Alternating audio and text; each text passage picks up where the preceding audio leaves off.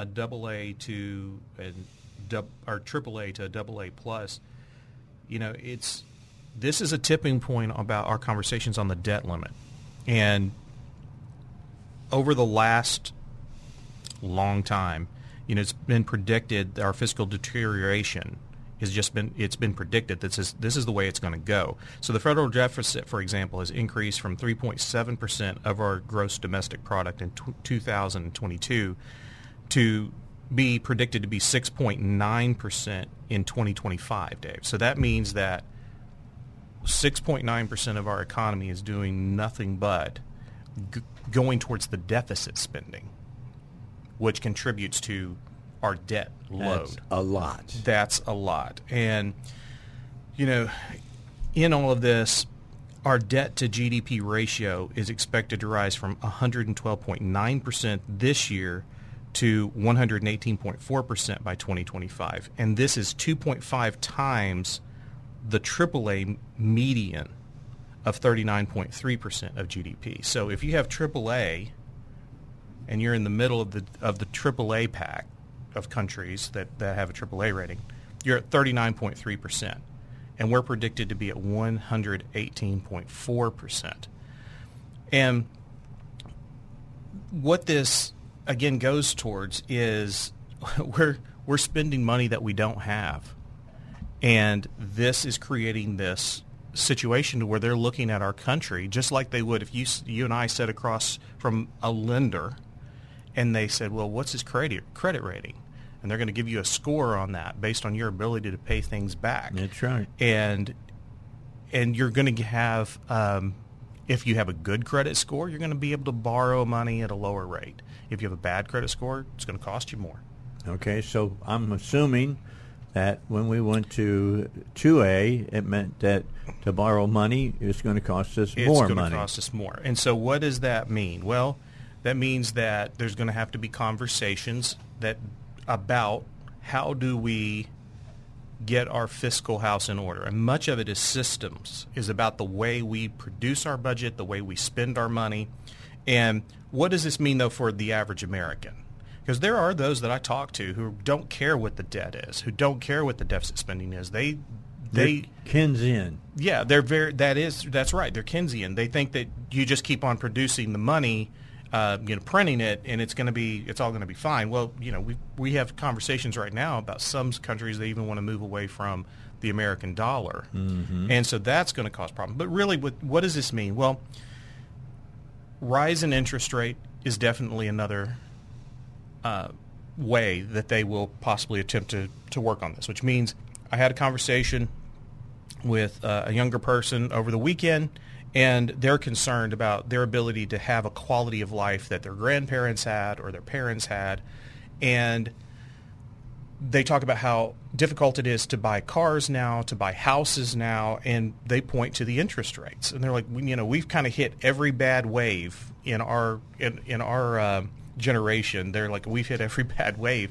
and this, but yet they would also argue that the government should spend more money in these certain pet things that they enjoy. Right. But this contributes. You know, that's what's so difficult sometimes is to connect the dots from the erosion of your quality of life back to government. Now, sometimes it's a pretty direct link, but at times, I think like lately, it's been a very straight line. yeah, very straight line to it. But rise in interest rates is something that could definitely happen increasing the cost of the federal government because they're going to have to pay more money for the money they borrow. And we already know that we're tens and tens and tens of trillions of dollars in debt. And no one wants to really address that in a significant way. So, higher interest rates, increased cost to the federal government. So, all the things that they produce in goods and services even the things that people may like are going to cost us more as an American people, which means they have to borrow more money at a higher rate, mm-hmm. or they have to either figure out how they can start bringing deficit spending down and address the debt. And we can talk about that in a minute too. But under Biden, for example, regarding the debt, Biden has increased the debt by at least 7.2 trillion since he's taken office. Now Trump was 7.8 trillion, and 3.3 trillion of that was pre-COVID. You know, so there was that, all that money, the helicopter money that came out uh, post COVID and all the spending that they they put out to our hospitals, first responders, schools, et cetera, et cetera. But you're looking at that's what fifteen trillion dollars in the past eight years, roughly. Less than eight. Less than eight years, and again, Fitch, who does this rating, looks at that and says, "I don't think this is sustainable." And you're starting to see the erosion. I mean, it's also a point of pride that we should be a solvent country. And I've often said that to friends who are debating with me about we should spend more money here. And I'm like, hey, I don't necessarily disagree that that's a good idea, but that's a conversation you can have when you're a solvent country, mm-hmm. that you have your debts paid out, and we can talk about the bells and whistles we can have. Right now, we need to get into a survivor mode of thinking. You even had, you know, every now and then, due to the craziness of, of the world, you can agree with somebody that you vehemently disagree with more often than not. And Hillary Clinton, when she was running for office, even said the national debt is a national security issue. And she didn't really believe it, but that's okay. She said it. I'm gonna. I'm gonna. I'm gonna. there. There's some. There's some things that so are a lot of other people. There's some things that are true to people at that moment of yes, time. Yes. You know. And so I will. I will say that she had an epiphany at that moment. But that's true because if you look at peace and stability around the world, the U.S. is front and is paying for peace. You know, we're spending a lot of money out there. I don't know any other countries out there in this case that are raising tax money from their citizens and sending them to the United States. You know, we are the one that, that are doing this, but this is not a sustainable path. We need to. This has foreign policy implications to it. This has uh, military preparedness implications to it, all the way up and down the down the line. We were all concerned back in the turn at the turn of the century, 21st century, about uh, how much money this country owed and how much money in debt we were. And we, we, we started having some solid talks about changing that. And then it all went out the window. You know, when, when COVID came, it definitely went out the window. But even before then, it went out the window. When Obama was elected, he just he just turned his back on it. Well, you got to have national health care. Well, national health care is expensive. It's way expensive. Yeah. And it's cost us an arm and a leg thus far. Well, it didn't control costs. All it did was create a piggy bank for insurance. Mm-hmm. That's all it did. And so it didn't control for the cost. And, and what we're seeing is that costs of things should be going down in healthcare. And this is part of this conversation about deficit spending and our investment. America spends a lot of money in healthcare. Um, and going from a double A rating to a or from a triple A rating down to a double A plus rating is again requires that there's probably going to be a raise in interest rates and it's going to cost the federal government more to provide the goods and the services that it does provide, even even the ones you agree with. But healthcare is one of those spaces that they've talked about. You know, how do we how do we possibly rethink healthcare to lower federal deficits?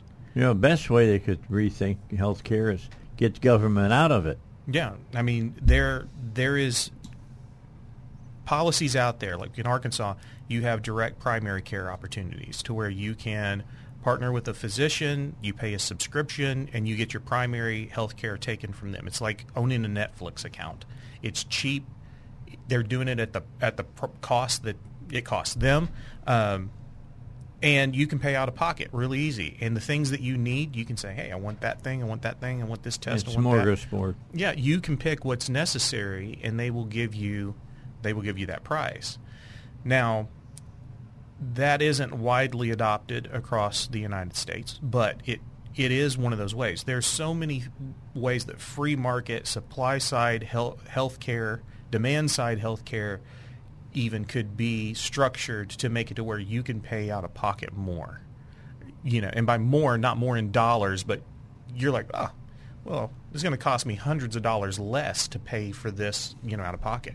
So there's a whole conversation about that, and we that we can get down on. But you know, controlling healthcare, um, There's also conversation about Social Security reforms. There are you know, everybody pays into Social Security, so even if you're multi-millionaires, billionaires, you will still get you know some Social Security payments out of that. That's like that doesn't make sense. There's also conversations about how Social Security. We're going if you take the money you pay into Social Security and you were to invest it normally, you will probably have a much greater return, and you'd be living you know a, Been saying that for a long time. a better quality of life in the market than you would in this guaranteed minimum. Because when I look at what Social Security is going to pay me out, projected to pay me out, if it exists, um, when I retire, it's I'm looking at what I'm getting on my 401ks and you know my mutual funds and things like that, and I'm like, I would be much better off to put that amount of money into you know into um, into the market as opposed to that. So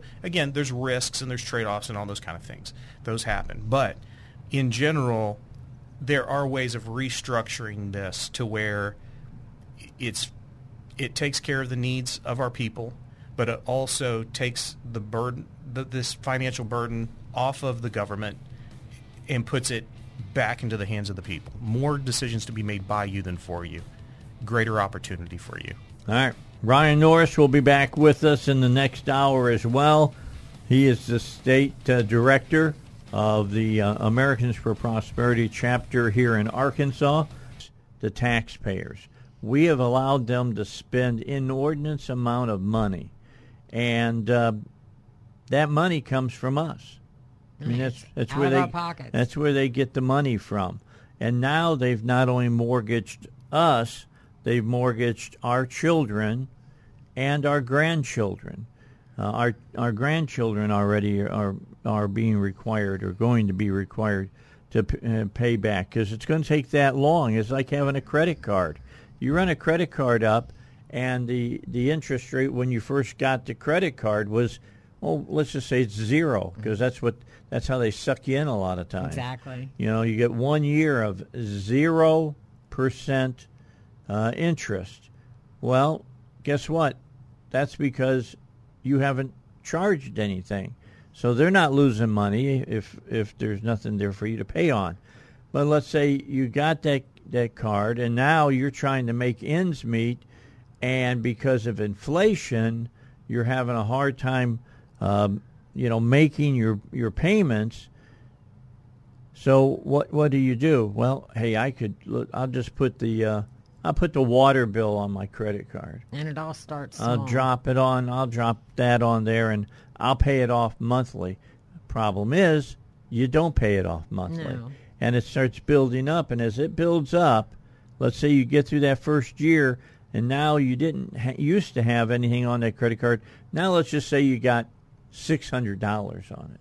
Six hundred dollars. That, that's not a lot of money. All right, six hundred dollars, not a lot of money. But now your interest rate is tied to prime. Yeah.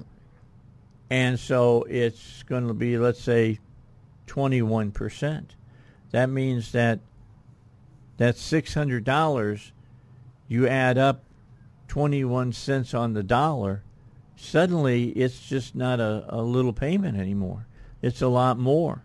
And so you start paying this money back, but let's say you can only pay the minimum payment. Yeah. Well, what's going to happen is that because of the the amount of money that uh, you're paying on your bill, because of the of the interest rates on it, making the minimum payment may be that you're not even paying the minimum for to get you know pay on the principal. You're not hitting the principal, so they keep adding on, and you keep getting farther behind. That's what our our country's doing right Yeah. now. That's exactly what our country is doing right now, and we're getting further and further and further behind. If everybody remembers, if I can t- drag you back to 2010, all right, I'll drag you back. I know I'm. I got to grab you by the ear and say, "Come on, come on! I want you to remember something." And I take you back to 2010. What were we arguing about then? We were arguing about what our, um, you know, how much money did did we already spend? What was our debt?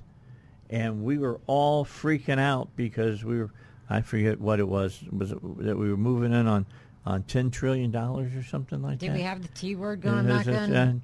I can't even remember now. It might have been in billions. I don't know. I think it was billions. But we got into the trillions of dollars now, and we got we got sideways at it.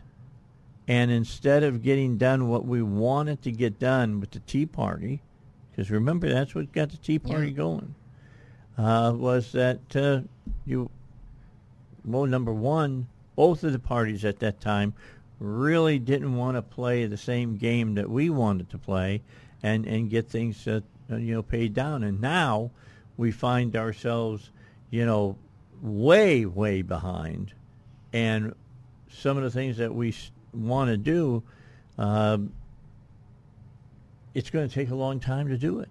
Oh. That's why I was trying. We were talking with Ryan, and I want people to understand there's going to be pain involved in this. There's going to be a lot of uh, programs that we have that uh, you know the government shouldn't be doing in the first place, but secondly can't afford to do, and we're going to have to quit doing them. For some people, that's going to be terrible for them. It's just going to seriously. It's going to be terrible for them. and especially people who have been. It's just like with um, Medicaid and different things. People have generationally grown up to just believe that you're entitled to that, um, you know, or on disability, and they've grown up in a household that everyone's on disability. And it's become just like a family cycle of things, and those people are going to be smacked in the face because they've they've had no other expectations. Like we don't most that's why we don't appreciate a lot of the younger people making noise right now don't appreciate 2008 you know different things or the depression and different huge financial crashes because we haven't endured them But what do they want? I mean, what do All they these want? extras. They they want us to pay their college loans. right You want to know something?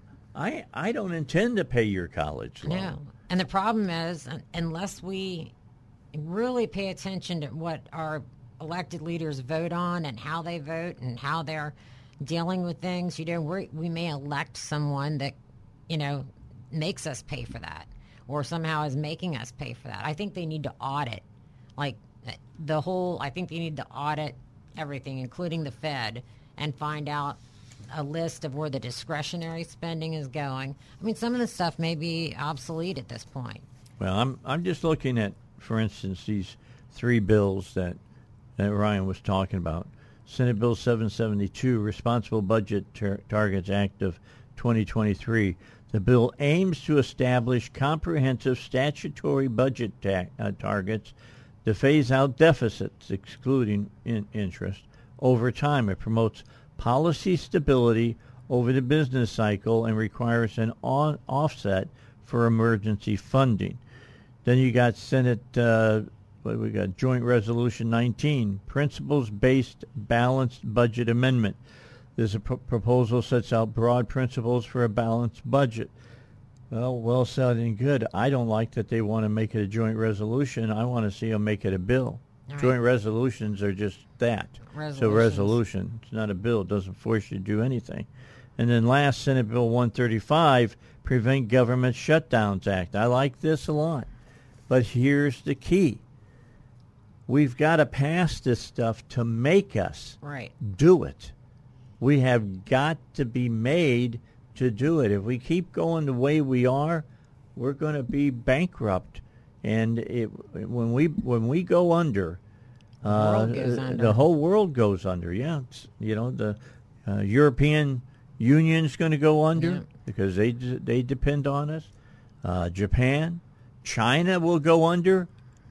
They know They, they, they know. They're, they're not stupid. Russia's not stupid either, but they know this: if that much chaos is created, their chances of being in charge after it's over Right. with is very possible. All you got to look at is how many how many people believe in the Chi Coms right now right and are working with them.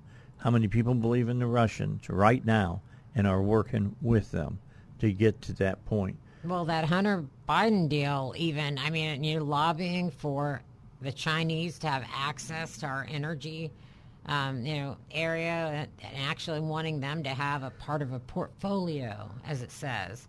I mean, anyone lobbying for one, any, I think any other country really other than our own, but lobbying for someone who's completely adversarial to us, um, I, I just don't get it, and I don't think that. Uh, I think it should be exposed for one thing. You know that what's going on, and I mean, and I just use Hunter because I had just heard about the emails that came out about the Chinese thing, but you know we we need to find someone who's willing to take a political hit when you cut these programs because that's probably what's going to happen. Well, let me tell you what the hit is not going is not going to be one party.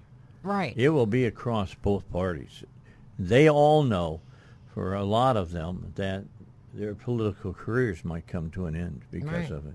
Do we have do we have enough politicians that believe in the country and are willing to take those hits, or are they well let the next guy around take the hit and let me get through and so that I'm on the other side? and that's I you know that's what's been going on. That's why things like the immigration thing, when both parties Kick, have kicking had the can. Yeah, because it's great for elections.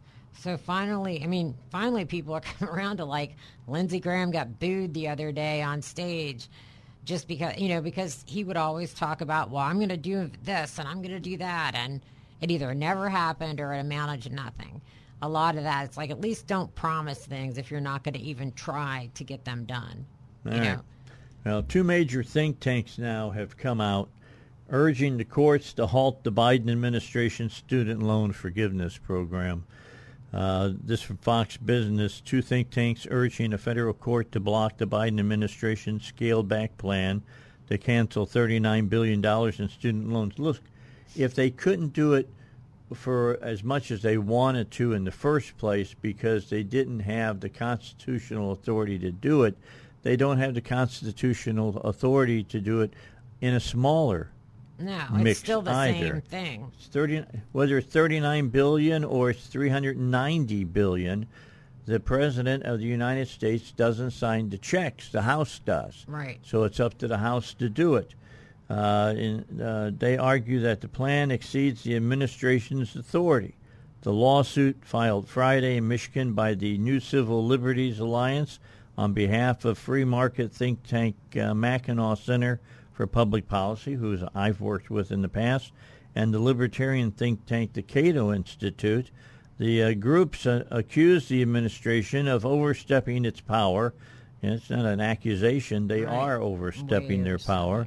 And in announcing student loan debt relief for 800,000 borrowers worth $39 billion, a plan the Department of Education rolled out shortly after the Supreme Court struck down a broader student loan handout plan pushed by President Biden.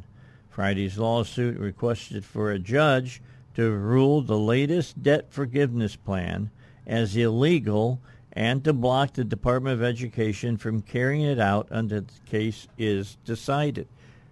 I couldn't agree with it more. Right. If it was if it was illegal before uh, that the Supreme Changing Court the had to step in, changing the amount doesn't make it legal. No, and think of the precedent. I mean, we already. I mean, we. It's illegal. that they have said that, but think about the precedent it would set if they could.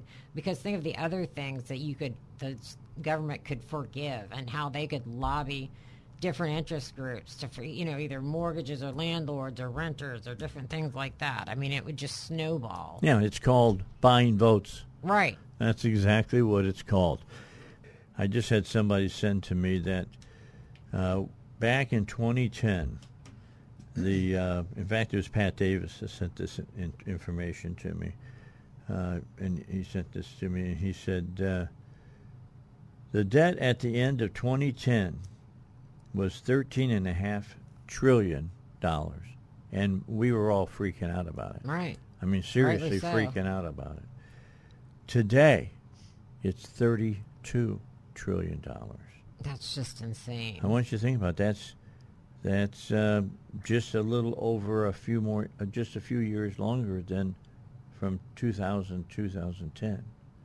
All right, we're talking the difference between 10 years and 13 years.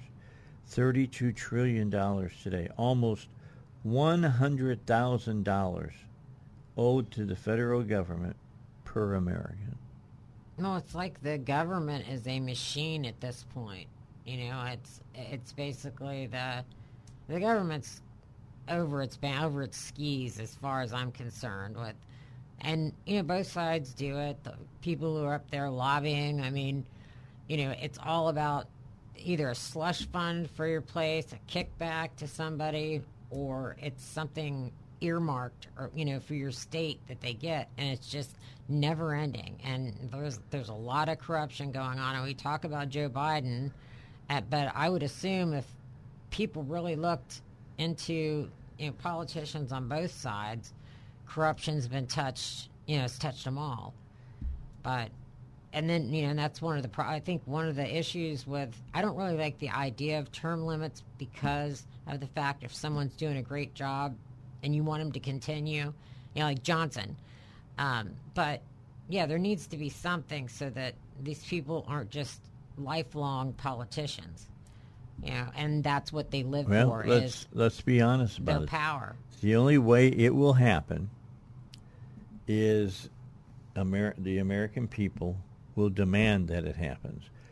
If folks will remember, there was a time where uh, states were passing laws saying that somebody couldn't serve longer than X amount of years, and uh, because of that, uh, that that was it for them and a lot of those were found unconstitutional. I mean, especially when they got into talking about, you know, you might be able to might be able to do that with a state elected official, but that's not what you could do with a federally elected official because the Constitution says as long as you're of such an age and as long as uh, you're voted for, you can be elected and that you can stay in that position as long as People, people you. elect you to be in that position.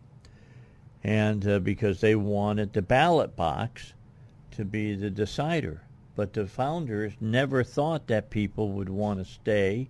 I, b- I believe they didn't. they didn't believe this. they that they that. want them to stay forever uh, in there. They wanted them to go back and do whatever it was that they did uh, for uh, for work. You know, Some work on the farm or whatever. yeah, haven't now, done anything now they make they make it a uh, a career, and they they work uh, in a career way uh, to hold the position. And the only way that that can be changed, because we did pass laws in states saying that a congressman could only serve four terms, Right. or eight years, maybe five terms, ten years, and the Supreme Court struck it down because it's unconstitutional. So what does that mean? That means that if we want to change it, now you got to go through uh, the provisions for getting a constitutional amendment Yep. passed that says that you can only serve X amount of years as an elected official. And let me tell you what, when you start to get getting in there and, and messing with other people's, uh, uh, you know, being in in a position of authority, they don't want to give it up. No, and I mean, really, if you're if the people have faith in you and you are elected, you know, I believe you should. But I mean, I, I don't believe the founders ever thought that we'd have what we have going on right now for our representatives. I don't think the founders ever thought that people like Dianne Feinstein, No, that can hardly even keep her head up in the uh, the Senate, would continue to keep running for office. Almost 100 people, just this just came to me, almost 100 people in the United States and, Aust- and Australia have so far been arrested over child sexual abuse allegations after the fatal shooting of two FBI agents led to the unraveling of a suspected international pedophile ring. The Australian Federal Police said that 19 men had been arrested on charges of sharing child abuse material online, while at least 13 children were rescued from further harm as a result of a joint operation with the FBI dubbed Operation Bakis. The development brought the total number of people arrested as part of the joint probe up to 98, with at least 79 arrests so far carried out by the FBI, according to the Australian agency. The joint investigation began after two FBI agents investigating the alleged pedophile ring were fatally shot in 2021 while executing a search warrant in Sunrise, Florida, for a man suspected of being in possession of child abuse material. The agency noted all of this in a press release. Special agents Daniel Alfin and Laura Schwarzenberger were fatally shot, and three other agents, uh, agents were wounded, while the gunman, David Lee Huber, 55, was also killed. The Australian agency said the coordinated probe was formally launched in 2022 after the FBI provided the Australian Centre to Counter Child Exploitation with intelligence about Australian individuals suspected of being part of a peer to peer network allegedly sharing child abuse material on the dark web. The Australian suspects are between the ages of 32 to 81 years old, the federal police agency said. So far, two have been sentenced. Most of the Australian suspects were employed in occupations that required a high degree of knowledge on internet networks, the agency said. Members use software to anonymously file, uh, share files, chat on message boards, and access websites within the network. Some were also accused of having produced their own child abuse materials to share with members of the network. Viewing, distributing, or producing child abuse material is a horrific crime, and the links that these alleged offenders went to in order to avoid detention, uh, detection makes them especially dangerous. The longer they avoid detection, the longer they can perpetrate the cycle of abuse. The success of Operation Bakis demonstrates the importance of partnerships for law enforcement at a national level here in Australia, but also at an international level, according to uh, the lady that uh, heads up their uh, national police department. We are proud of our long-standing relationship with the Australian Federal Police resulting in 19 Australian men facing criminal prosecution as a result of our collaborative investigation. FBI legal attache Natina Mann said in a separate statement, the complexity and anonymity of these platforms means that no agency or country can fight these threats alone. As we continue to build bridges through collab- uh, uh, corroboration and teamwork, we can ensure the good guys win and the bad guys lose. She said that 43 people had been convicted of child abuse offenses in the U.S. as part of the investigation, that according to the AP. The FBI had also alerted other countries to suspects within their jurisdictions. Mann said, according to the AP, but did not name those countries. Now, you hear that story, and you think that, wow, that uh, that gives me some real some real uh, optimism about this. No. And then you know what I think about? I think about these people that are out there, and if you're one of these people, you know, uh, I'm just going to tell you, you're a scumbag. Yeah. Uh, bottom line, that you don't want us to call these people pedophiles. You want them. We want minor, minor attractive people. And if they think if they keep saying that over and over again, we'll eventually take to it. This was just, you know, it's a feel good story in that.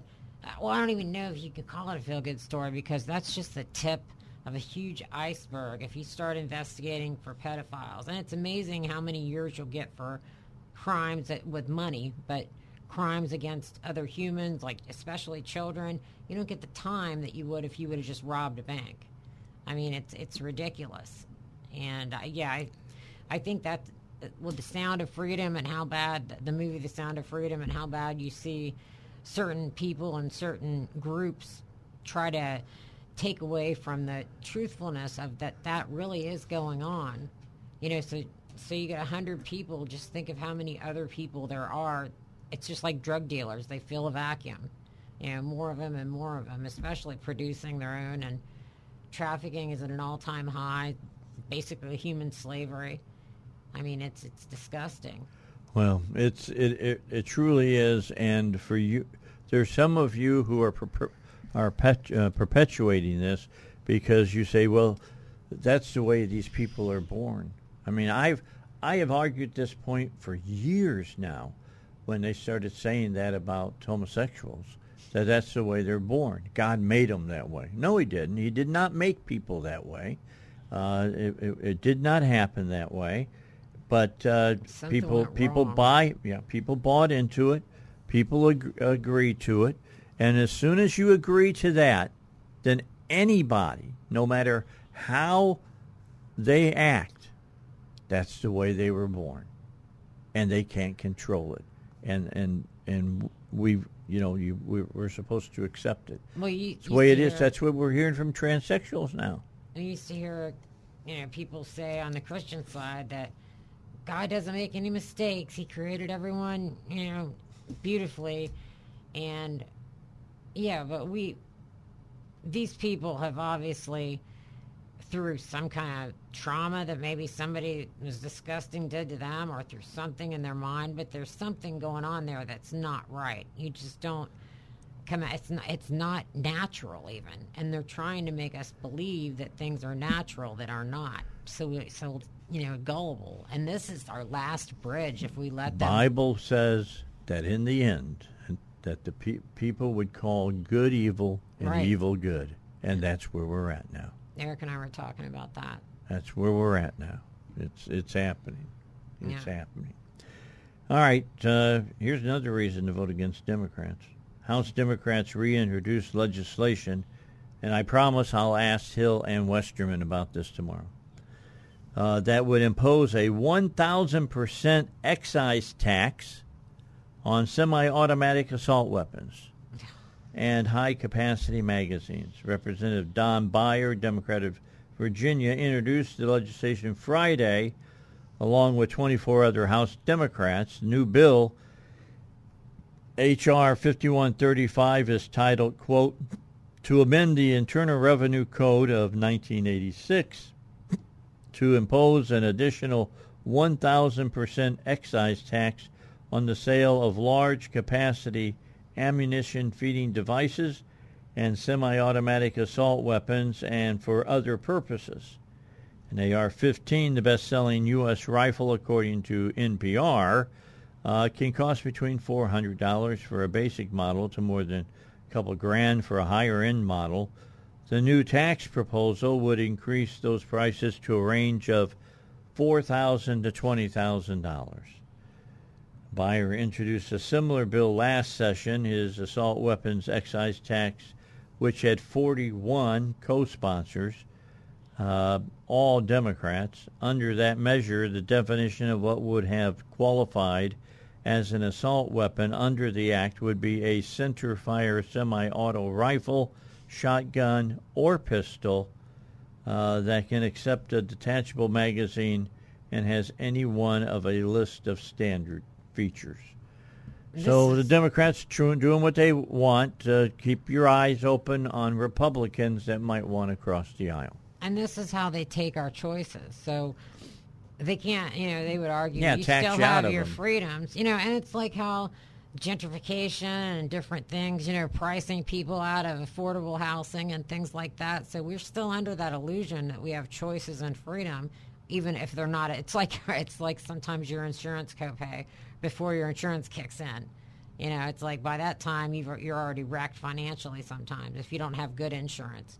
But yeah, this is how they take our choices away. And we need to pay attention to Republican to, oh, I just want to create some kind of unity between the parties. Yep. No, you need to step back from that when it comes to. I can just rights. about guess how Congressman Hill and how Congressman Westerman will react to this. It, it ain't no way it's going to happen it's on their watch, but uh, it will be. It's going to be interesting because there are some uh, Republicans that say, "Well, I'm in such a purple zone that maybe just by saying that I'll go along with this." then we, you know, people won't uh, vote against me. Yeah, Yeah. yeah, that's something that they do. All right, we've got uh, about uh, about 14 minutes until 10. We need to get a break in. Simone and I will be back. We got more to talk about. I mean, there's more Yeah. news out there to for us to sit and talk about. If you want to get involved in the conversation, the phone lines are open. Uh, 501-823-0965. 501-823-0965. It's the Dave Elswick Show. Don't forget about PI Roofing. They're out there ready to help you uh, roof your house, get you in line, and get it done for you. Work with your insurance agency and, and all the different things that need to be done so that you get a, jo- a job done that's professional and is uh, you know bankable, you know ab- ability to afford what uh, is being done. They'll give you a little a little uh, card if you call them out and ask them to come out and take a look at your roof. And the first thing they're going to tell you is report your damage to your insurance and start a claim. Most of you probably have done that. But then what you should do is inform them that PI Roofing and Construction is going to be your preferred contractor. When that happens, that means that PI Roofing then will document the process with pictures for you and your insurance company. They're going to inform you about the adjuster's visit. Uh, if the project manager is available, they'll meet the adjuster. They've always done that for me. The adjuster comes out to look at the house from the insurance company, and uh, they're up on the up on the uh, roof, and uh, PI Roofing's up there with them, saying, "Yeah, there's that place and all these places here," and and shows all of them to them. Send the adjuster's estimate to PI Roofing. The insurance issues a check minus depreciation and deductible. Uh, they'll pay it. Uh, we'll pay. You'll pay uh, the deductible, and uh, PI Roofing will get it all done. Once they can get all this started, it's a pretty fast and easy process to over uh, to, under, to, to overcome and, and to do. All you got to do is give them a call, talk to the folks at PI Roofing, have them be your uh, your construction, your preferred contractor uh, for your roof. It's 501 707 3115. 501 707 3115. Do the way I do. Call that number and let PI Roofing take care of the rest for you. All right, so a witness who recorded a video of two 7-Eleven employees in Stockton, California. You may have seen this video. I have. It's pretty great. Uh, attempting to thwart uh, or thwart a would-be robber from mugging their store called the employees courageous, adding that they did the right thing. Police are currently investigating the Sikh employees for, are you ready for this? Suspected assault. Suspected. Although no arrests have been made, Stockton police told news the suspect had gone into the same 7-Eleven during the same 24-hour time period and stole items. Lewis Benton, who recorded the, uh, they say, a whooping yeah. here on his uh, way ho- stopped for gas at the 7-Eleven on his way home Saturday morning to buy a Red Bull. Benton witnessed a man in a blue mask dumping cigarettes into a giant trash can. Ridiculous. At one point, the suspect threatened to shoot the people inside. Yeah. Benton, a lifelong resident of California, told the news the shuffle and then uh, the scuffle was caused by pent-up frustrations from dozens of prior robberies at the 7-Eleven.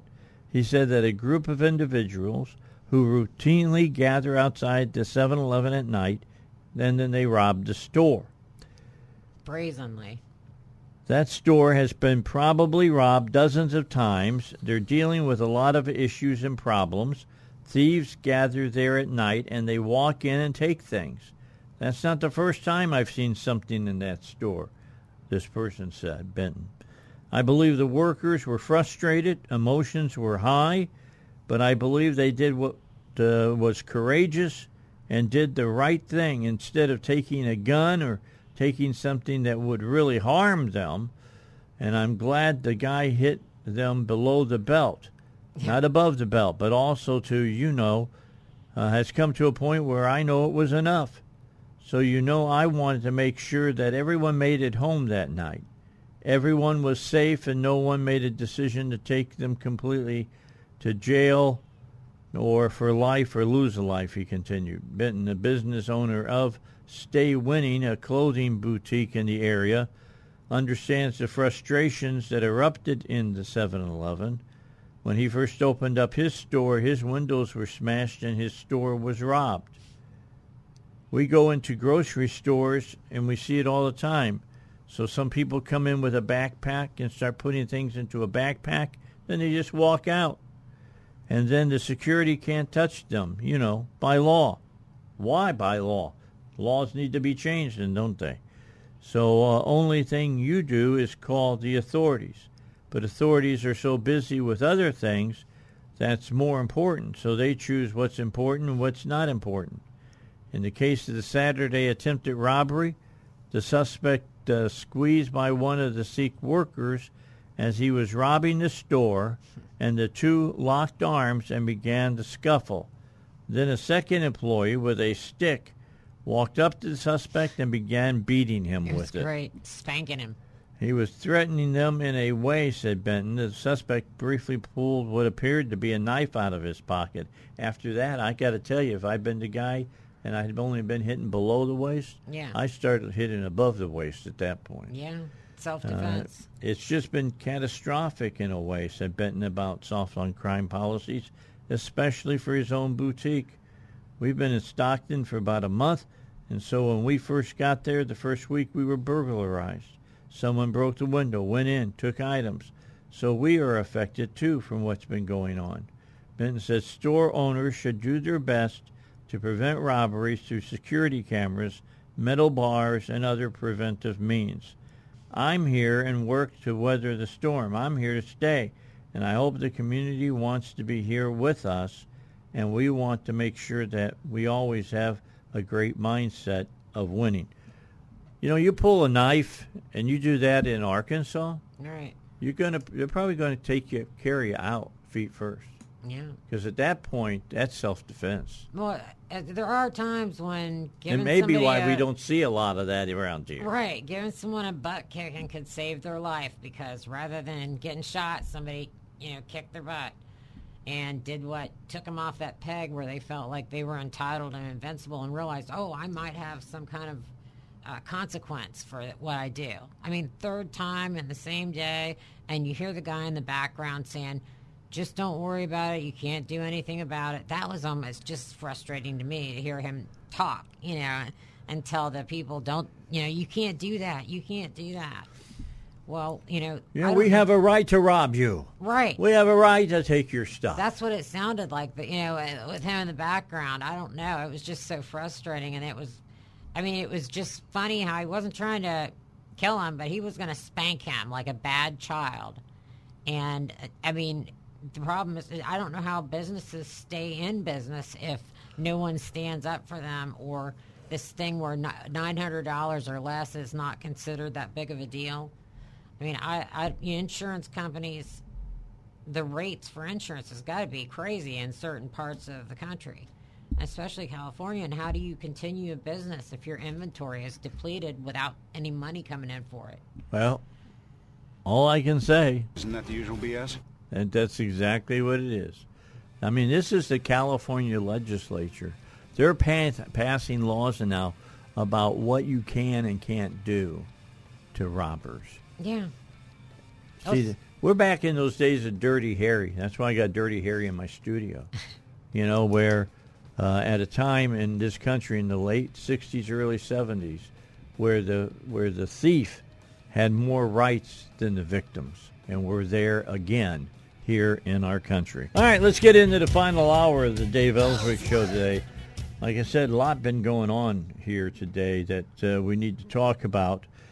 You know, you got uh, the Gold Star families trashing the president now and his administration over the Afghanistan withdrawal. Uh, this is a story uh, that came from the uh, Daily Wire.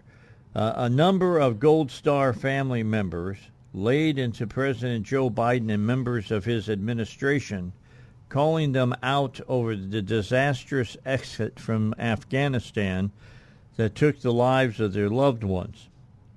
At a uh, event in Escondido, uh, Flo- uh, California, hosted by Major Dane White and Representative Darrell Issa, relatives of the uh, 13 service members killed by the suicide bomber at the Kabul airport on August 26, 2021.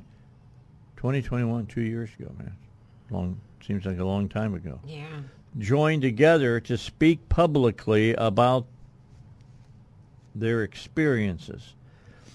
Issa introduced the event, billed as the Afghanistan Gold Star Families Public Forum, saying that while they had officially allotted five minutes to each family member who wanted to speak, no one was going to enforce time limits as long as the families had something that they wanted to share. Issa also made it clear that the ultimate goal was to make sure that such a tragedy never happened again. Did they have to die? Could we have done something different? I only apologize that we didn't do it sooner. Then the uh, family members began to speak, and they had little of anything positive to say about Biden and the military leaders who had been a part of the uh, decision making process during the uh, troop drawdown and withdrawal. And most were absolutely furious that the administration had then insisted the withdrawal had been a, quote, success. Yeah. A slap in the face. Staff Sergeant Taylor Hoover's mother was among those who spoke, and she said that the blame for her son's death rested on the president. The chairman of the Joint Chiefs of Staff, Mike uh, Mark Milley, Secretary of State uh, Antony Blinken, and others. Incompetent, cowards, evil, she said. So that's uh, you know being pretty clear about that. Hoover's father spoke as well, saying that the Biden administration, quote, did not uphold their end of that contract, unquote. This didn't need to happen in the manner that it did, he added, saying that leadership had made a conscious decision that made a chaotic and frantic withdrawal from Afghanistan. He went on to uh, call out those leaders, saying that it was nothing short of disgusting and ignorant that they had turned around and claimed that the withdrawal had been a success. I'm calling out Secretary Blinken, Secretary Austin, General Milley, and ultimately the President, and do what our son did and be a grown ass man. You all need to resign immediately. Our sons and daughters have more integrity in that their little toes than all of you combined. Nicole Gee's mother said she knew no forum would ever bring her daughter back, but her goal in speaking was to make sure that the service members who came forward would be treated with the respect uh, earned by the 13 who lost their lives that day in Kabul. When our leaders include the Secretary of Defense and Commander in Chief called this a success, it's like a knife in the heart. These deaths were preventable. My daughter could be with us today. To call it a success is the ultimate disrespect. There were 13 avoidable deaths. This was not a success. What we were asking for it to stop the insanity and make it better for the next group. Dylan Merola's mother called Biden heartless. Saying that he had claimed to know how she felt, right. but never once mentioned her son's name. If they had closed the gate, my son would be alive today, she added. The commander in chief failed in the oath that he took he failed everybody, Humberto Sanchez's mother said. I want the answers. I want the truth. I want to know this type of failure will not repeat itself again. I will fight till my last breath to get the truth. Hunter Lopez's mother said that she believed there was more to the story and objected to the notion that it was time to, quote, turn the page. If mm-hmm. fault was to be found in someone wearing fatigues and not a suit, they would have been on trial a long time ago, she said, adding, We do not want a partial truth or truth told in a book release. As Americans, we want this truth. As Gold Star families, we want this truth. We deserved it two years ago, and we deserve it today. Mm. Representative Issa promised to get to the bottom of the issue, saying the Biden administration lied to every one of these Gold Star families. Look, they sat in front of, uh, you know, committees Yeah. and just lied their butts off about that. That's why we brought them forward. These are the words the White House doesn't want you to hear. And that's why it seems so long ago, is because they have intentionally tried to distance themselves for the success, quote unquote, uh, you know, event, catastrophe. And it's disgusting. It's so hard to understand um, how, if the president's going to try and comfort you with his falsehoods, how, I mean, they had to sit there and deal with that. And then the way he, and who knows how much they knew about what had happened at that moment, you know, just that they're, and they had gotten letters or something that were incorrect about the how, like their son supposedly died on impact or whatever and she later found out it wasn't true that so i mean just little details and things that you would want to know as a parent they were lied to about. And just the fact that you would call something a success when lives were taken because you did not act you know i mean and have not taken and any responsibility which means you don't feel like um, giving the worth to these people what their children's lives meant i mean their children. i mean i know from having boys in the military you know it's eh, you would hope that whoever is putting them into certain places is going to care that those are lives. Each one of those are lives, and and just the fact that they could have gotten the suicide bomber and were ignored. You know, the guy never got the command, and then he has to live with that too. You know, I mean that. And you hear about the pink mist when people just, you know, blow up. Yep. And I mean, know, it's horrific. I don't know how you could call any of it a success. No, there was no success there. No. It was an abysmal failure. The Failure. best the best way to know that it was an abysmal failure is to, t- to see what the Taliban has done since they've taken back over control of Afghanistan. Uh, the best way to see that is all the billions of dollars of uh, of uh, weaponry that we left behind. Yeah. Uh, the way that you can see that it was a abysmal failure is they left a an air base just be taken over by um, terrorists They ran away. and and yeah and had you know just great this president is one of the weakest people I've ever seen. I mean, he's weaker than Carter was. yeah. He is weaker than what Jimmy Carter was, and that's why we've got Soviet and and well, not Soviet, but Russian and and Chinese ship out Yeah. by the Aleutian Islands up by Alaska. Now they're in international waters, but uh, not too long ago, that wouldn't have even happened. Right. They would not have been there at all.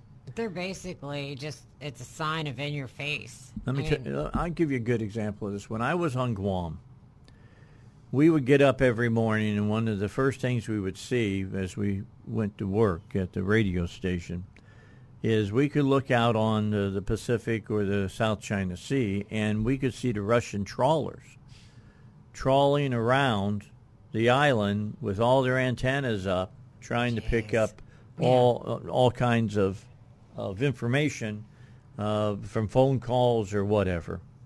And that went on uh, the first couple of years that I was there because Carter was president. And then, uh, you know, uh, President Reagan got elected. boom. And guess what disappeared? Yeah, the trolley. The trawlers. yeah. They were out of there. They were gone. We never saw them again. That's a good example of what weak leadership leads to and what strong leadership stops. It makes and you- I'll give I'll give the president credit for that.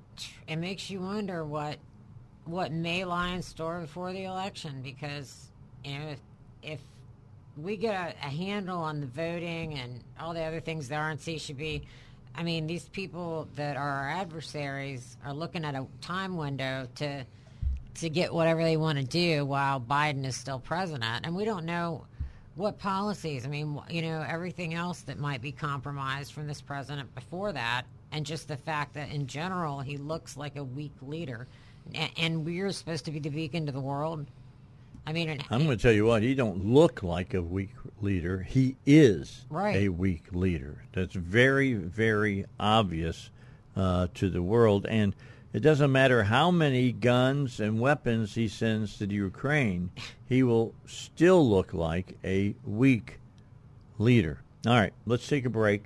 We'll come back. I want to talk to you about the president of the American Library Association pretty interesting who this lady is. The president of the American Library Association. Have you heard about this person? I'm not sure Okay. Her name is Emily Drabinski. No Okay.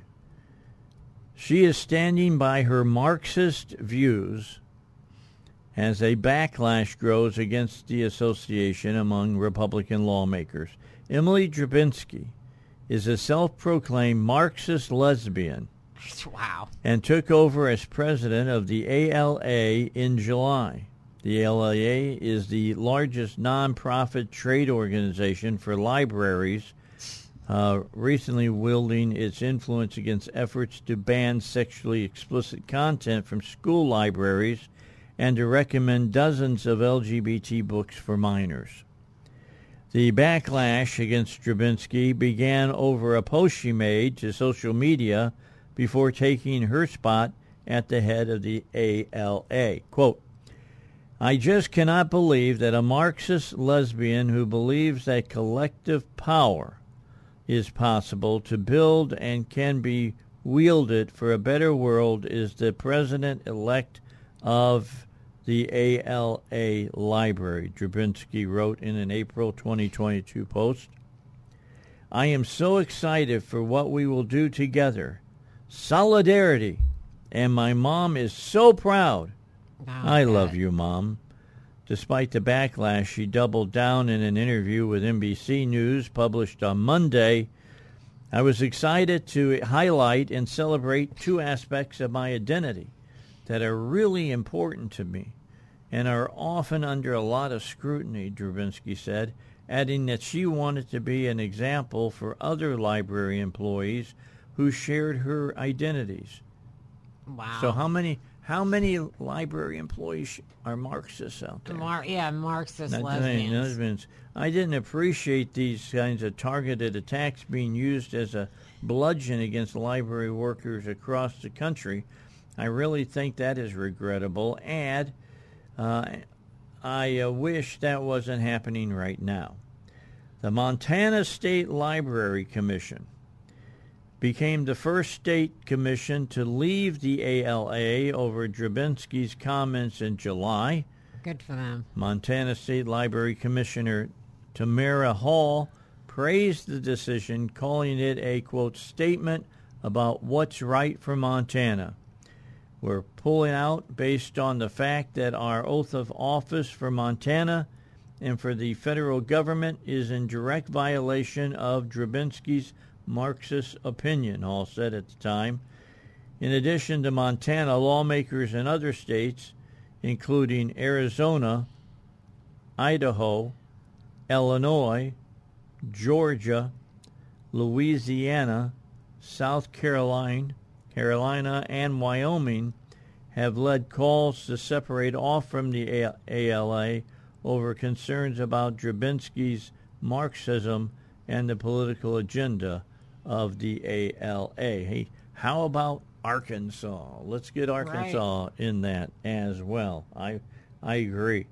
You know, Wow. I, mean, just just the fact that we we are America, so we have these freedoms, and if you want to be a Marxist, you can be a Marxist. But we don't want you in charge of our children. You know, we don't want we want to keep America with the American principles. And if you're pushing an agenda, either unconsciously, but obviously it's not unconscious. She's very conscious of her, of what she wants to do. Yeah, we need to pull away from that. We've got, I mean, and that just goes, I think the whole idea, I mean, Marxists only can say and do what they say because they have the freedom of this country affords them. You know, and they want to basically destroy us using our system is what they're doing exactly. And these this grooming of children is horrible. And if we don't do something now about these stand up and say this is wrong and be willing to be called bigots or whatever else you get to be called when you're against communism then you know we've lost our country. You know arkansas seriously. And we've got a lot of strong especially women uh, that that are in positions of influence in arkansas and a lot of moms have stood up and uh, we need to can look into that especially well, I'm very interested to see, you know, when I hear, uh, you know, when I'm listening and I hear the a librarian like in Saline County. Yeah. It's so maddening. We have an award-winning library, and all we deal with now is hate and FOIAs. There's nothing wrong with those books. We buy books for everyone in this community, and every child should be heard and seen and supported and not marginalized because they're not white or straight or Christian. Wow, white or straight or Christian. Sounds that's, like a clip from Reno 911. Let's, let's get hey, let's get something right for this librarian. You all are the ones that buy the books. Yeah. You're the ones that buy the books. So don't tell me that the books are, you know, just for, you know, white, straight Christian right. kids because that's just plain, you know, it's B that that's BS. Isn't that the usual BS? I mean, that's exactly what that we're hearing from these people. It's like saying that lady is... needs to lose her job. Personally, I believe she she she should lose her job uh, as director of that library, she... and we'll see if the quorum court has uh, the the backbone to uh, to do that. She didn't even sound. I mean, that really sounded more like a spoof than it did a real clip. Well, like that's, a, speak, that's the real clip, man. Yeah, that's and these, her. These are the quiet things that are happening. You know, the libraries and different things. And it was in schools till COVID and exposed it, but they're just quietly working this agenda, slowly, slowly, slowly. And again, we're reacting. We're stuck first reacting to stuff, and there's so much stuff we can't form together, and then we bicker among ourselves rather than looking at the bigger picture. But yeah, they're taking our children, trying to. Well, that's what they they say that they're going to do. I don't need. I'm not going to play the chant. No. Okay, I could uh, when we had quote Pride Month. Oh my God, month! Yeah, it was a month. Yeah, it was a month, and they were marching all over the United States, chanting the same things oh. at all those areas. You know, we're here, we're queer we're, we're, we're coming for your children. And that this is not the first year that they've, that they've done that. First time that uh, somebody caught it on audio so that I could use it time and time again here on my show because, look, my dad was right. If they say something, they mean it. Yeah. and that is what they're trying to do uh, with your children. And it's up to you as a parent uh, or a grandparent or uh, I don't know a godfather or whatever community member to put a stop right. to this kind of stuff, and uh, just know that when you stand up and uh, you stand against it, uh, they're going to put a bullseye on you and they're going to call you names and whatever. I mean, it's just like the other day, excuse me, that uh, we had the, the women that were talking about keeping uh, transsexual athletes out of uh, uh, women's sports, and about 350 people s- showed up. And not only did they scream at those people who were speaking, some little girls were there right. as as well, and they got in the faces of the little girls and were screaming at them and and just raising all kinds of cane as well. Speaks all to right. the character of it all. I mean, attacking children, you know. Hey, don't forget tomorrow, uh, Congressman Hill, Congressman Westerman uh, will be with me in the first hour. Susie Parker will be with me from uh, about 7 o'clock on, and uh, we'll have a lot of things to talk about. She'll have plenty of things to talk about, about what's going on uh, down in the uh, kind of the southwest part of the state. So she'll be talking about all of that. Uh, Jimmy won't be here tomorrow because he's got a doctor's appointment, but a lot of uh, interesting things to be discussed here on the Dave Elswick Show. Yesterday, if you were part of the show, you'll remember that Ann Hopper was on the show, and she mentioned that she went through a Wendy's, and there was a sign that said, Excuse the inconvenience, but our AI is learning. You remember that part of the show, uh, Aaron? I've got a story from the Smithsonian Magazine here in front of me dealing with Wendy's. Creepy. It says Wendy's has announced it will begin testing an AI chatbot that can take orders from customers in drive-throughs, and it's already it's already underway. This test. This article was written back in May, so it's it's already quickly uh, moving forward. Insane. The pilot program called Wendy's Fresh AI is a partnership with Google and will launch at a restaurant in the Columbus, Ohio area. And uh, it happened in June. Here we are in August, and we're already talking about it here in Arkansas. Uh, with 75 to 80 percent of Wendy's customers preferring to use the drive-through, the fast food chain CEO Todd Penegor says the company hopes to quote take out the slowest point in the order process, and that's ordering at the speaker box. Why is that slow? Because people are involved in it. Right. That's why. Haggle around. All right. So the chat box will be able to converse with you, answer frequently asked questions, and understand made to order requests per a statement.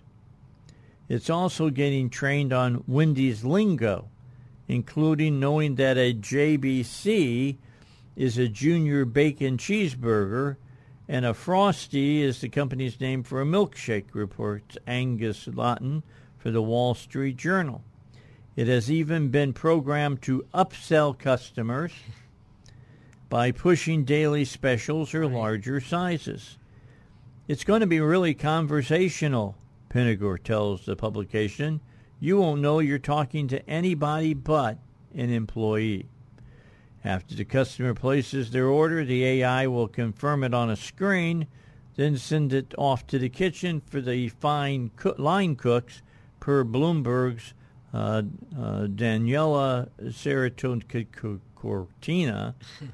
At the uh, test location, an employee will monitor the AI and be available in case a customer wants to speak to a human. Wow. Wendy's Fresh AI is powered by Google's large language models, or models trained on extensive data sets to find patterns in language and generate words. Large language models also drive the popular AI chat box ChatGPT and Google Bard, which have made headlines in recent months for their remarkable ability to give human-like responses to prompts. To avoid concern over AI's potential to manipulate users and spread misinformation, Wendy's Fresh AI will likely work a little differently. It has, it has logical and conversational guardrails and was trained on the company's menu and business rules per the statement. Wendy's isn't the only fast food chain to experiment with AI. In 2022, Popeyes launched a chatbot called Tori at a restaurant in Louisiana. The uh, AI increased speed of service by 20%, drive sales by 150%, Wow. and customer satisfaction by another 20%. Huh. Carl's Jr. and Hardee's have also implemented A1 uh, powered voice ordering at some drive-through locations and recently announced they plan to roll out the tech at restaurants nationwide now. Wendy says its AI isn't intended to replace human employees. That's their first big lie in this story. Of course, of course it is because labor is the most uh, expensive part of running a business. Uh, instead, it, it plans on, quote, shifting crew responsibilities to meet the increased volume of Wendy's orders expected in the drive through and across our growing digital channels. A spokesperson for Wendy's uh, tells Entrepreneurs magazine.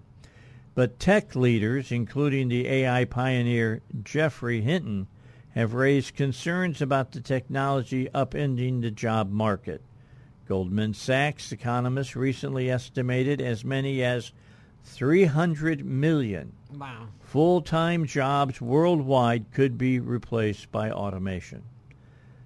Uh, Krishna uh, Gupta, the automation chairman and interim CEO for Presto, which provides AI-powered tech for restaurants like McDonald's and Chili's, tells Bloomberg Technologies' Ed Ludlow he envisions AI completely replacing humans at drive-throughs.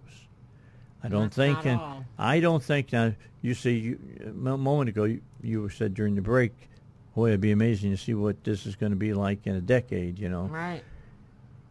here, listen to this guy's statement. I don't believe in three years there's going to be a single drive-through having a human take your order. He says in Bloomberg Technology, voice bots, whether that's ours or someone else's, will be pervasive. They will never get tired of delivering perfect service, upselling the customer, and ultimately delivering a lower cost, high revenue experience to consumers.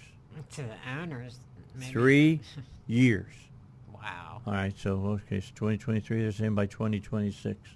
And before even then, Yeah. it'll be a majority. You'll be talking to a machine all the time. Well, and I don't even like using those apps that you place your order on and you can't actually talk to a human and get your order because you're not sure. So I don't know if maybe the service will be better, but it's the, just the idea that it's learning.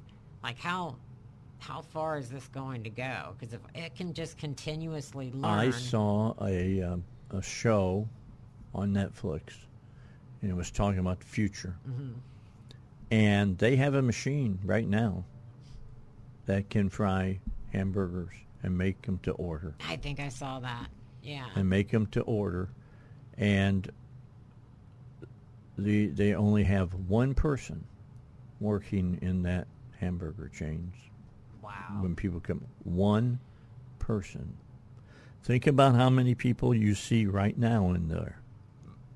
And think about one person only Well, it's like doing all of that. the results of what we were kind of talking about when people push for 17 18 dollars an hour for an entry level job that you're supposed to get out of high school i mean mm. that's what it was intended for but not but that's what you know we do is get a smaller job and i mean you push the costs that high the owners are gonna and they then can on see, top of out. that, kids don't want to do the job. well i was going to say maybe they do have better the ai does have better service because it's not some snarky Kids don't want to do it. And I don't have to worry about some kid in the back spitting in your food. spitting in my food. Hate to say that, but it does happen from time uh, to time. All right, let's take a break, and uh, we'll finish up when we come back. Pat Davis wants you to know that his family and uh, the health plan man family want you to know that they can save you thousands of dollars on your uh, your health premium, thirty to fifty percent, whatever you're paying on your your health uh, premium. Uh, most people are, I would say, if it's you, your wife, and uh, a couple of kids, it's probably pretty close to a thousand dollars, you know, for your health premium. If I could save you fifty percent on that, would that be worth a phone call? And on top of that, what if you didn't have any copays with it? And on top of that, what if you could cut your deductible maybe by 50%? That's a lot of money when you add it all up in It the is. course of a month and then multiply it out by 12 course of a year and then multiply, you know, do the math. Just do the math. How much would that 10 to 15 minute phone call be worth to you? At least thousands of dollars a year. So you can call or text 1 501 605 6935. It's It's 1 501 605 6935. Get all your questions answered and start saving money today. Or visit them online, yourhealthplanman.com. Don't forget a couple of things today that uh, came up. One, on the 23rd of August, uh, that'll be the first uh, Republican debate. I know it's not that far away. It's not. I mean, it's it's a lot closer to uh, than what we've been thinking about. I mean, uh, today is the eighth. It's quick. It's fine. So uh, the twentieth, and that's whose birthday that you knew of? Your son's? My son's is today. Okay. And then Eric's is on the 29th. Of, is the 29th of this month. okay, so he's how old is he going to be? Twenty one. Well, he's five. Yeah, he's five years younger than me. So. Yeah, twenty one years Yeah. old. It's Yeah, because I mean, Anyway. I I stopped at 27, so So anyway, on the 23rd, just so you'll know, on the 23rd, uh, we're going to be over at the Hillcrest U.S. Pizza, and we will be uh, getting together to watch the debate and uh, without Trump. and and talk about anything. We won't. Yeah, well, that's his it's his choice. Uh, and uh, and talk about what the the Republicans are talking about and what we thought uh, about uh, their their thoughts and in action. So we'll we'll have that to, to do. uh, Good tailgate party 23rd. type thing. Well, that's what it'd be. You Yeah. We we won't because of it's being put on by uh, um, the whole thing's American for Prosperity. It's it uh, it can't be a, a Republican deal, so you can't Right. wear any shirt or anything for any candidate. And we you need just more show things up. that just for people to just show up at, Show up, and we'll hash it out. we're gonna they're gonna they're gonna buy the pizza and, and the salads and the drinks and uh, uh, non-alcoholic drinks and uh, and then we'll sit around and talk about it afterwards and I may bring a recorder over to record some of the uh, conversations that we have so that I can play it back on on the air and you can hear what people had to say uh, the night of that uh, you know Well, debate. DeSantis got some got, Yeah. got a lot rolling on him after he said, "Yes, of course, Trump lost the election." Mm-hmm. You know, I, I know he just lost a whole ton of support when he said that. Whether he was, tr- I don't know if he was trying to say you can't, you know, and then he went on to say that you can't, uh, you know, disagree that there were a lot of variables and such in this, but the clip is just, of course, you know, he. So it's good to have clips. You know, he lost the election. We'll be playing. We'll be playing him. Well, he was the candidate. Okay. I mean, whether you believe that there was there was some kind of fix in or whatever, he's the guy who lost. It wasn't somebody else. yeah. It wasn't somebody else. So that uh, that's something that we'll be um, we'll be probably talking about uh, during the evening uh, why we get there. But who can turn down free pizza And or free salad? I know Come on, man. are expensive. Come on, it's going to be it's going to be there for you to, to take in and, and to uh, in, in enjoy about that. They make good pizza too. All right. So anyway, be a lot of fun.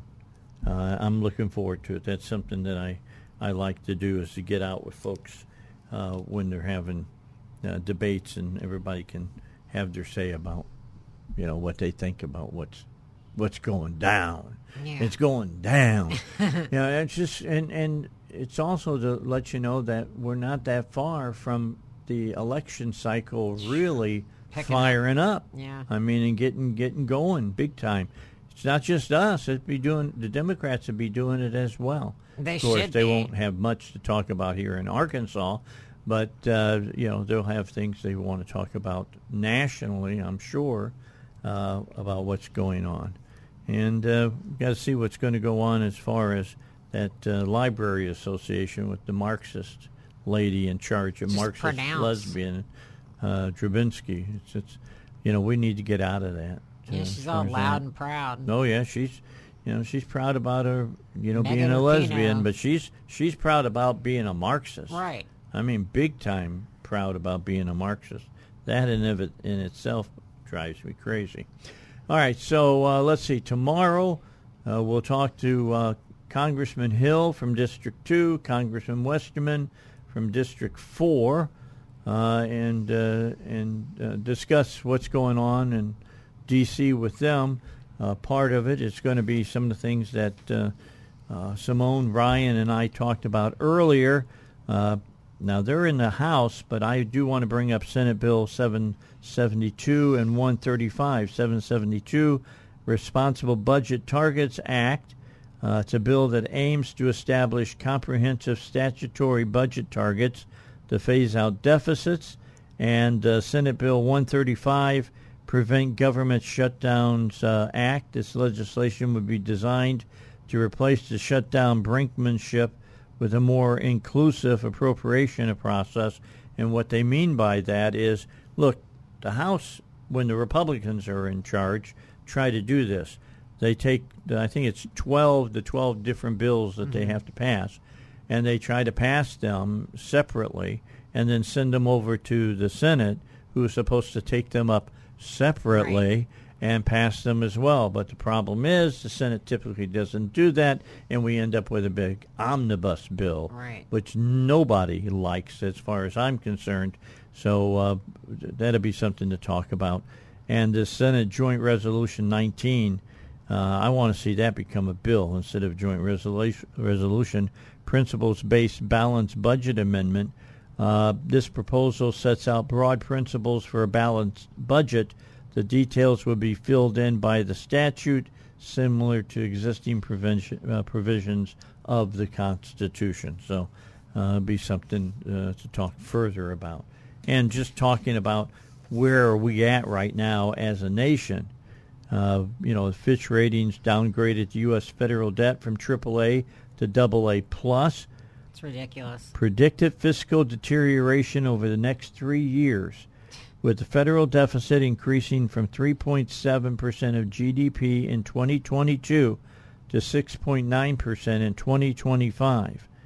Uh, the debt to GDP ratio is expected to rise from 112.9% this year to 118.4% by 2025, which is two times, two and a half times the AAA median of 39.3% of GDP.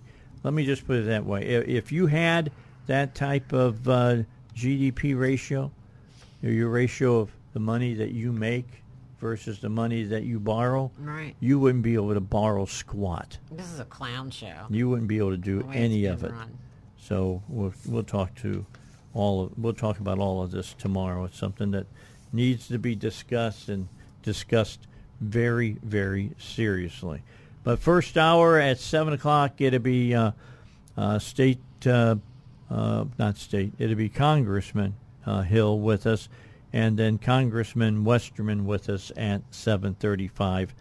I can tell you right now what I just talked about there in that few last moments is going to be the major talking points that we'll have uh, tomorrow. The, the budget is on the front burner today and tomorrow. That's Simone. Good. We need to have see what issues they can get support, uh, if any, which I don't. Appreciate you coming here. No, it was a great day. Thanks for I'm still rolling. by. we had a good we had a good day today. It was a good show. Uh, my thanks to Ryan Norris, who is the state director. I got it right, state director of Americans for Prosperity. Not comrade for. Yeah, not comrade. Uh, for joining us here on the Dave Elswick Show. I'll see you tomorrow morning, 7 a.m.